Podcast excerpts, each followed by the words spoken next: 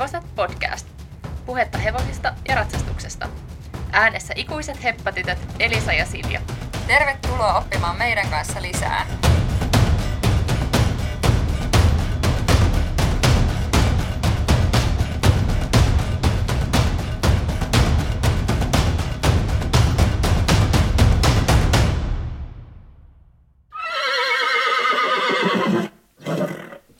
Moikka! Tänään on meidän ekan Guet ei-jakson aika, eli kuulijat, te olette lähettänyt meille kysymyksiä ja me nyt tässä sitten Siljan kanssa niihin vastaillaan. Tosiaan Instagramin kautta näitä kysymyksiä on meille tullut. Kiitos kauheasti kaikille, jotka on jaksanut vaivautua, laittanut aikaansa siihen, että on meille näitä kysymyksiä lähettänyt. Joo, kiva päästä ekaa kertaa vähän vastailemaan teidän kysymyksiin. Jep.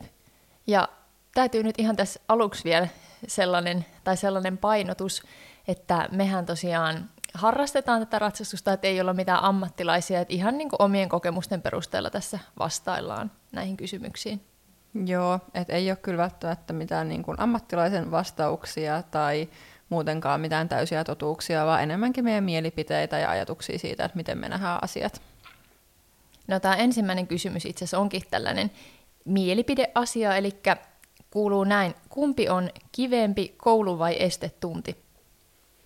Aa, tämä olikin hyvä kysymys, koska mun mielestä on kauhean vaikea valita, että kumpi on kivempi. Molemmat on silleen... Ai jaa.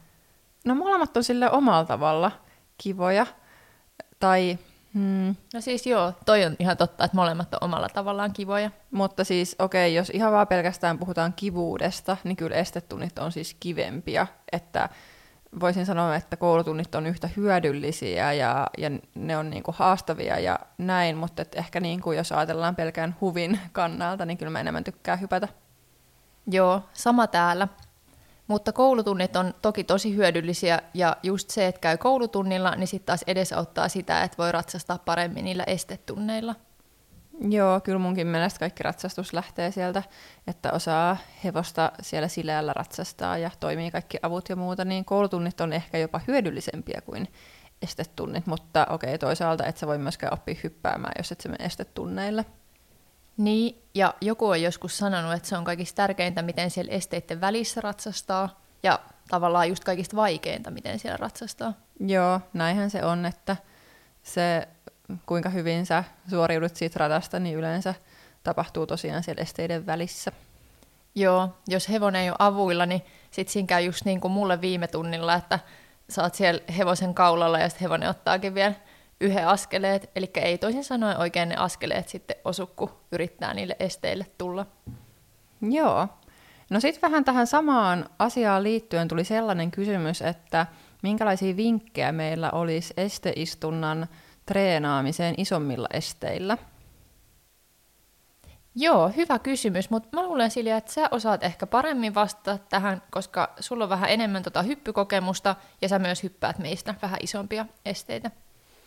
No joo, mun mielestä tähän kyllä pätee ylipäätänsä se, että oli ne esteet minkä kokoisia tahansa, niin on hyvä totta kai treenaa sitä esteistuntaa. Ja itse sanoisin, että paras tapa on melkein treenaa sitä siis sillä tavalla, että menee siis ihan sileällä siinä esteistunnassa, että laukassa ja sitten myöskin ravissa, koska itse asiassa ravissa on vielä yllättävän paljon vaikeampi hallita sitä kehoa, koska se liike ei ole niin sellainen pyörivä kuin laukassa. Joo, se on itse asiassa ihan yllättävän vaikeaa kokeilla mennä ravissa siinä kevyessä istunnassa. Joo, että voi ottaa sellaisia harjoituksia, että eka kokeilee mennä vaikka pitkän sivun ja pysyä siinä istunnassa tai ottaa vaikka vähän harjasta tukea ja sitten aina pidentää sitä aikaa ja sitten jättää vaikka sen tuen kokonaan pois. Et siinä saa kyllä aika hyvin olla noin keskivartalon lihakset hallinnassa. No miten Silja, kiinnitätkö sä huomiota johonkin eri, as- eri asiaan silloin, kun sä hyppäät isompia esteitä, kuin sit, jos sä hyppäät ihan sellaisia pieniä esteitä? No pienimmillä esteillä niin ei tarvii mennä niin paljon siihen esteistuntaan, että jos vaikka menee jotain kavaletteja tai jumppasarjaa tai muuta, niin kannattaa kiinnittää huomioon siihen, ettei niinku liikaa syöksy sinne vähän niinku yli tavallaan sen liikkeen. Et molemmissahan on, on kyse sitten pienistä esteistä tai isommista esteistä, esteissä, esteistä, niin tarkoitushan siinä istunnassa on nimenomaan se, että mukailee niitä hevosen liikkeitä ja on siinä liikkeessä mukana. Eli isommassa liikkeessä saat vähän kauemmin siinä ja ehkä isommin mukana ja sitten pienemmässä liikkeessä saa vaan vähän myötäilet sitä hevosen selän liikettä, kun se hyppää sen jonkun pienen kavaletin. Näin just. No sitten oli tällainen kysymys, että et vinkkejä ilman satulaa ratsastamiseen. Hmm, tämä oli vähän hankala miettiä, koska mä en oo ihan hirveästi ratsastanut ilman satulaa, enkä ehkä näe sellaista syytä, että miksi mä ratsastelisin ilman satulaa tai minkälaista hyötyä siitä voisi niin kuin siihen mun omaan ratsastukseen olla, muuta kuin ehkä sellainen yleinen tasapaino. Niin, ja varmaan just se, että sit hevoselle ei tarvitse joka päivä, jos haluaa kuitenkin sellaista liikuttaa, niin ei tarvitse joka päivästä satulaa käyttää. Mäkään en ole tosi pitkää aikaa ratsastanut ilman satulaa, mutta sitten sillä meidän ensimmäisellä hevosella, tai kun me sillä ratsastettiin, niin sillähän me tosi usein ratsastettiin nimenomaan ilman satulaa, ja meillä oli käytössä tällainen lärppy, en nyt osaa sanoa mikä sen oikea nimi on, mutta siis sellainen niin kuin pehmeä asia, minkä päällä istuttiin, ja se oli niin kuin, siinä oli tavallaan satulavyö tyyppisesti, se oli kiinni sitten hevosessa. Joo, se ainakin niin kuin auttoi siis sillä, että jos oikeasti haluaa jotain töitä tehdä siinä, niin kuin, mutta ei käyttää satulaa, niin ehkä joku tollainen systeemi voisi olla hyvä. Joko just sellainen ihan lärppy tai sitten sellainen, missä on vähän enemmän sitä satulan runkoa, mutta on kuitenkin sellainen pehmeä, niin se voi toimia kyllä, jos on jotain just selkä- tai satula-ongelmia hevosella. Juu. No milloin sitten olisi valmis vuokrahevoseen? Sellainen kysymys oli meille tullut ja mitä siihen vaaditaan? No mun mielestä ehkä silloin, kun tuntuu siltä, että on valmis, ja sitten kun on valmis ottamaan vastuuta siitä hevosesta. Tokihan on just ihan olemassa tosi paljon erilaisia tapoja vuokrata hevosta. Et esimerkiksi mekin ollaan vuokrattu heppaa silleen, että me ollaan käyty ratsastamassa sillä.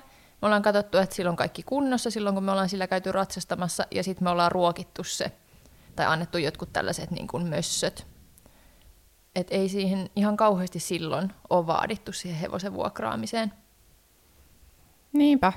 Riittävästi ymmärrystä hevosen hyvinvoinnista ja ratsastamisesta ja eihän sekään tarkoita sitä, että jos vaikka vuokraa hevosen, niin voihan silti sillä aina käydä valmennuksessa tai tunnilla, että ei sekään välttämättä automaattisesti tarkoita sitä, että tarvii itsenäisesti osata ratsastaa.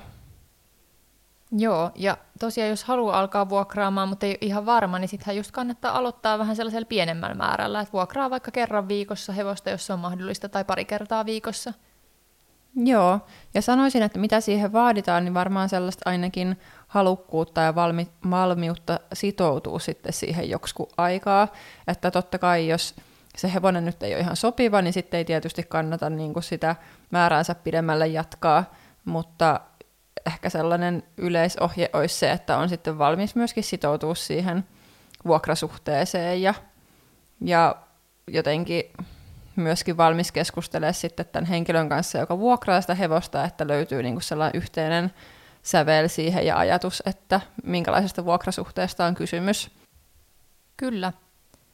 No seuraava kysymys olisi, että mitä tehdä, jos hevonen hyppää pystyyn ja entäs jos se sitten menee ympäri? No tässä sanoisin, että itse en ole ehkä paras vinkin antaja, koska siinä mielessä meillä on ollut mukavia hevosia aina, enkä ole ratsastuskoulussakaan ratsastanut koskaan sellaisella hevosella, joka hyppäisi pystyyn, niin ei ole oikeastaan sellaisesta kunnolla pystyyn hyppäävästä hevosesta mitään kokemusta. Joo, ei mullakaan todellakaan, eikä oikein, joo, ei tosiaan minkäänlaista kokemusta, mutta on ymmärtänyt, että siinä vaiheessa ei ainakaan niin kuin pidä alkaa vetämään niistä ohjista ja kaatua taaksepäin, että just se hevosen tasapaino ei sitten sen johdosta mene.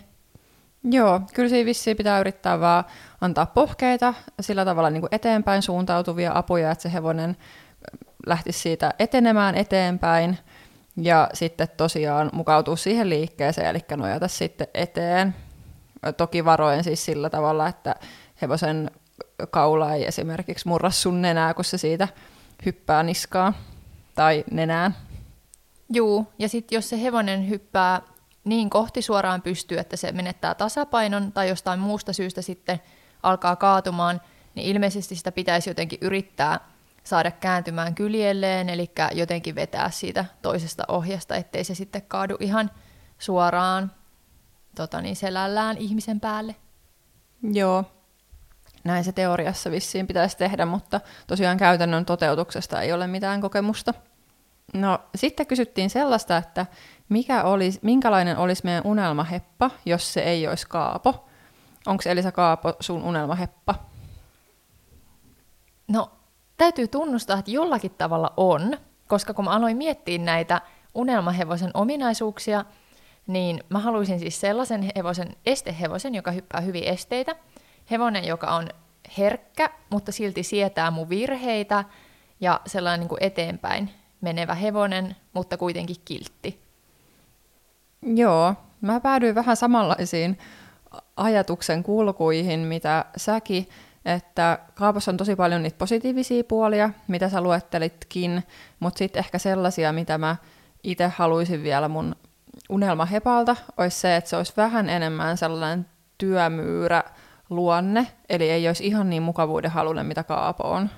Joo, ja no voisi tietysti olla helpompi ns. käsitellä maasta käsin, ja ei ehkä ihan niin itsepäinen kuin mitä Kaapo. Joo, ja sitten olisi sellainen maastovarma, että voisi aina tosi silleen rennosti vaan lähteä maastoilemaan ja ihan itsekseenkin. Joo. No tästä sitten helposti seuraavaan kysymykseen, eli Kaapon plussat ja miinukset. Joo. No mun mielestä Kaapossa on erittäin hyvää se, että se on nimenomaan kiltti käsitellä ja hoitaa pääsääntöisesti.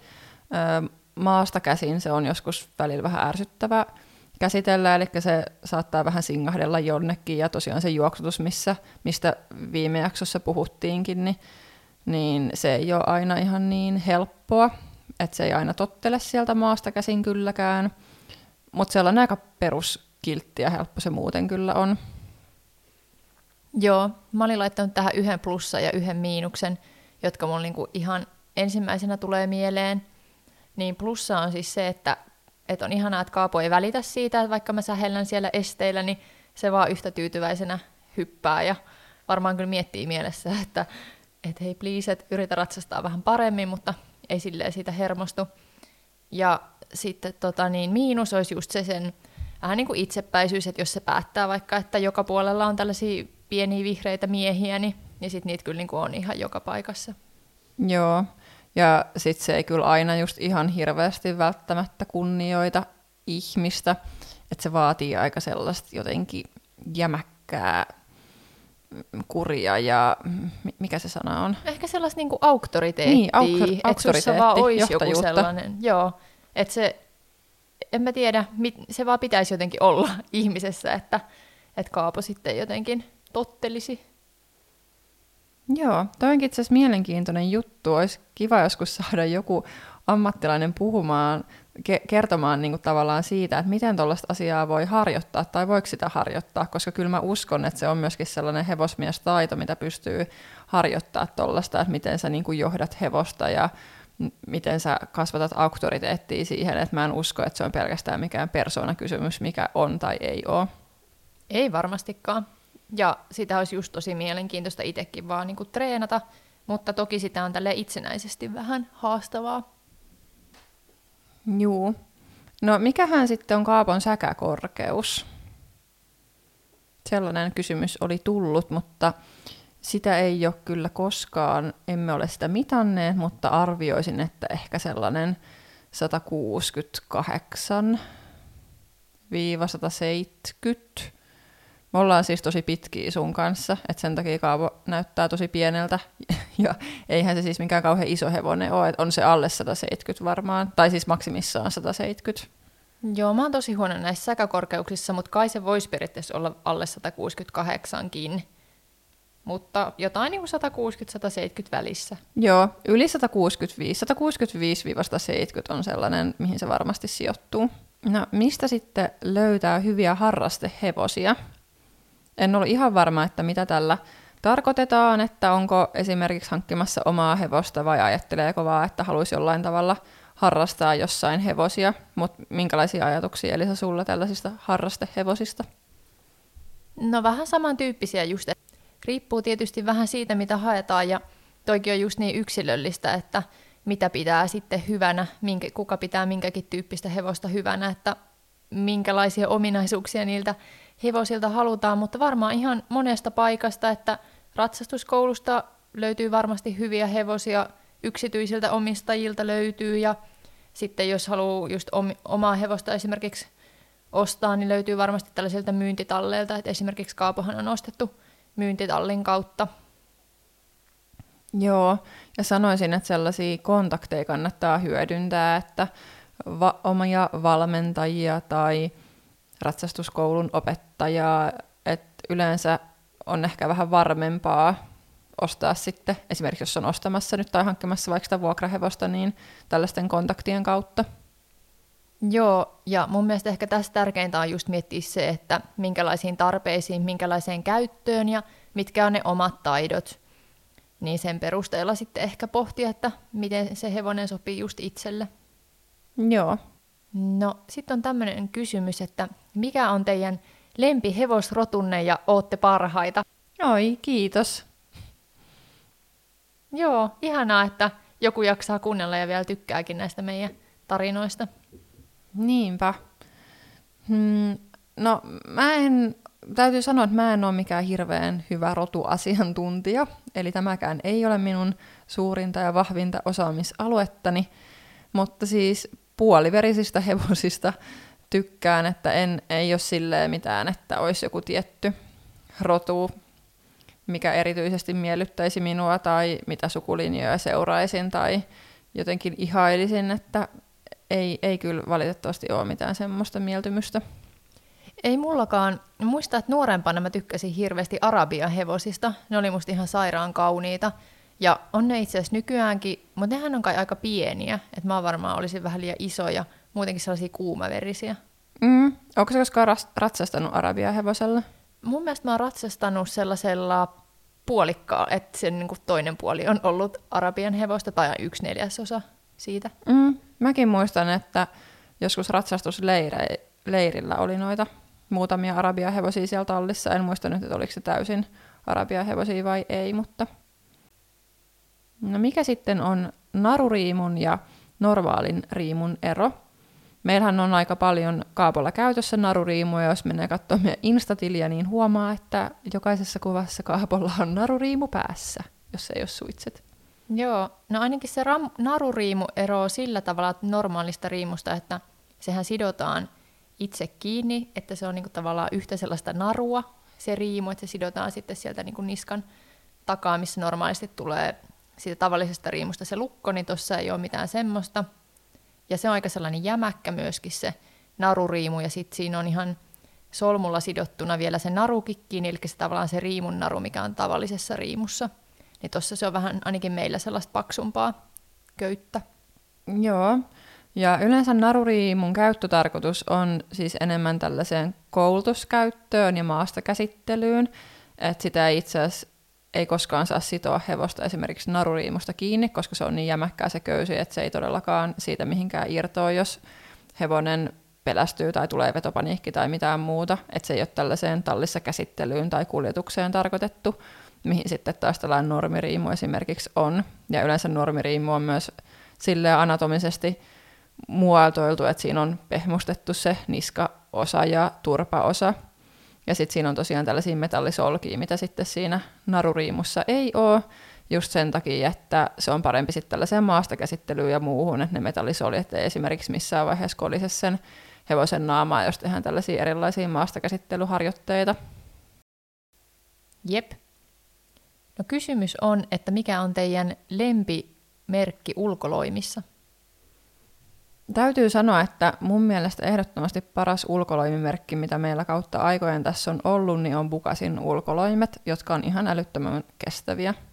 Joo, ja istuu tosi hyvin myöskin. Mm, ne on aika arvokkaita, mutta kestää kyllä siis tosi monet ulkokaudet. Et meillä on yksi sellainen Bukas, joka on siis 15 vuotta vanha. No nykyään se ei kyllä enää pidä se kangas vettä, mutta se on edelleen tosi hyvässä kunnossa. Ei sitä toki olla 15 vuotta käytetty siis aina syksyisiä ja keväisin, mutta et kuitenkin ne on siis tosi, tosi, tosi kestäviä, ne kankaat. No mikä sitten olisi meidän lemppari suitsimalli? No, meidän ekat suitsethan oli sellaiset, sellaiset styppenit, ja ne oli musta tosi hyvät, ne oli ainakin tosi kestävät, ne oli meillä useita vuosia. Nyt mä en itse asiassa tiedä, mikä meidän suitsimerkki on, mitä me tällä hetkellä käytetään. No nyt meillä on siis Dyonin suitset, ja meillähän on siis aina malliltaan ollut tällaiset englantilaiset suitset, että ei ole esimerkiksi koskaan ollut mitään meksikolaisia käytössä tai mitään muita tällaisia niin erikoisempia malleja, niitähän löytyy myös ihan joka lähtöön erilaisesti muotoiltua suitsia. Mutta mun mielestä suitsissa on tärkeää se, että ne on jollain tavalla just anatomisesti muotoiltu esimerkiksi se niskapanta, että se ei paina korvia tai mitään ikäviä alueita. Ja sitten, että on tarpeeksi pehmeä just se turpahihna ja sitten tietty itse muistaa, ettei kiristä niitä liian kireelle niitä hihnoja. Joo. No millä paikkakunnalla teidän talli on? Ja vastaus siihen on, että se on Lohjalla, eli noin 60 kilometriä Helsingin keskustasta.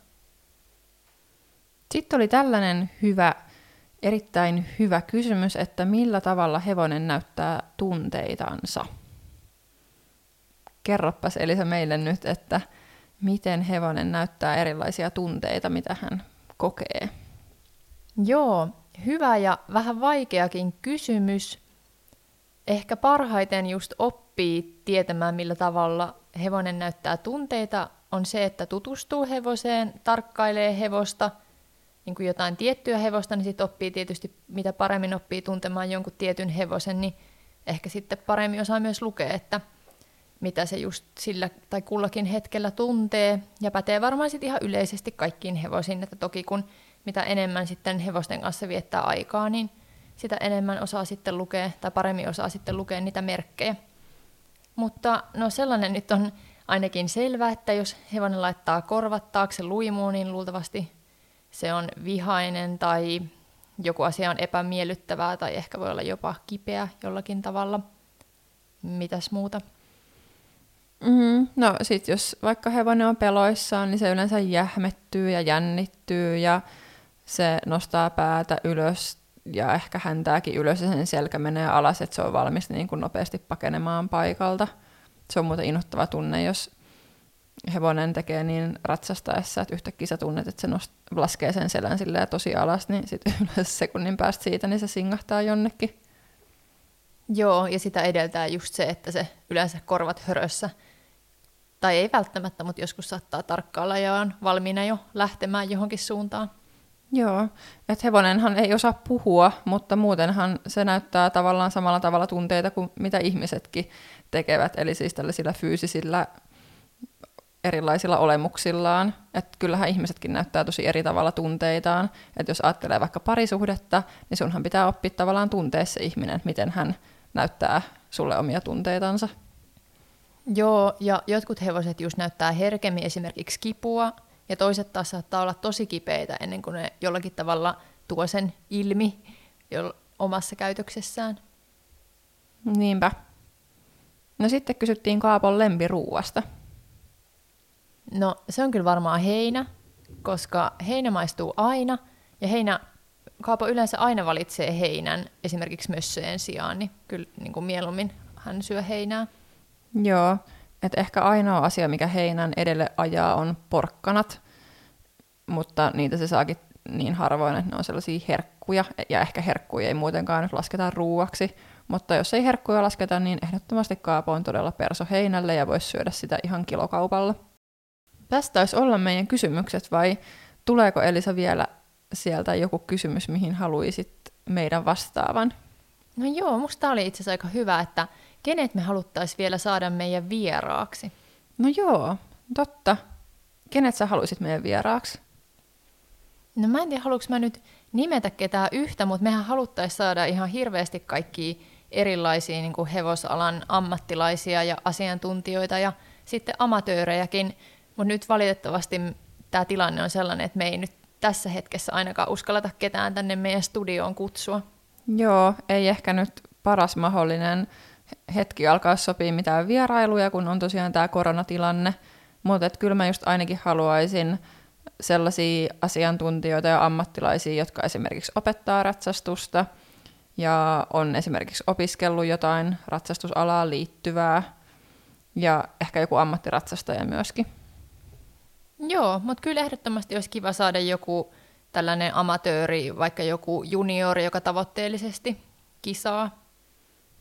Joo, ehdottomasti. Ja sitten pakko kyllä joskus saada joku tallinpitäjä, koska musta olisi tosikin mielenkiintoista kuulla, että minkälaista tallinpitäjän arki tarkemmin on. Joo, mutta toivotaan, että päästään pikaisesti palaamaan näihin meidän vierastoiveisiin ja saadaan tänne meidän seuraksi hyviä tyyppejä. Joo, mutta hei kiitos kovasti kaikille näistä kysymyksistä. Oli tosi mielenkiintoisia ja hauskoja kysymyksiä ja oli kiva näihin vastailla, niin kuullaan taas sitten ensi viikolla uuden jakson parissa. Moi moi!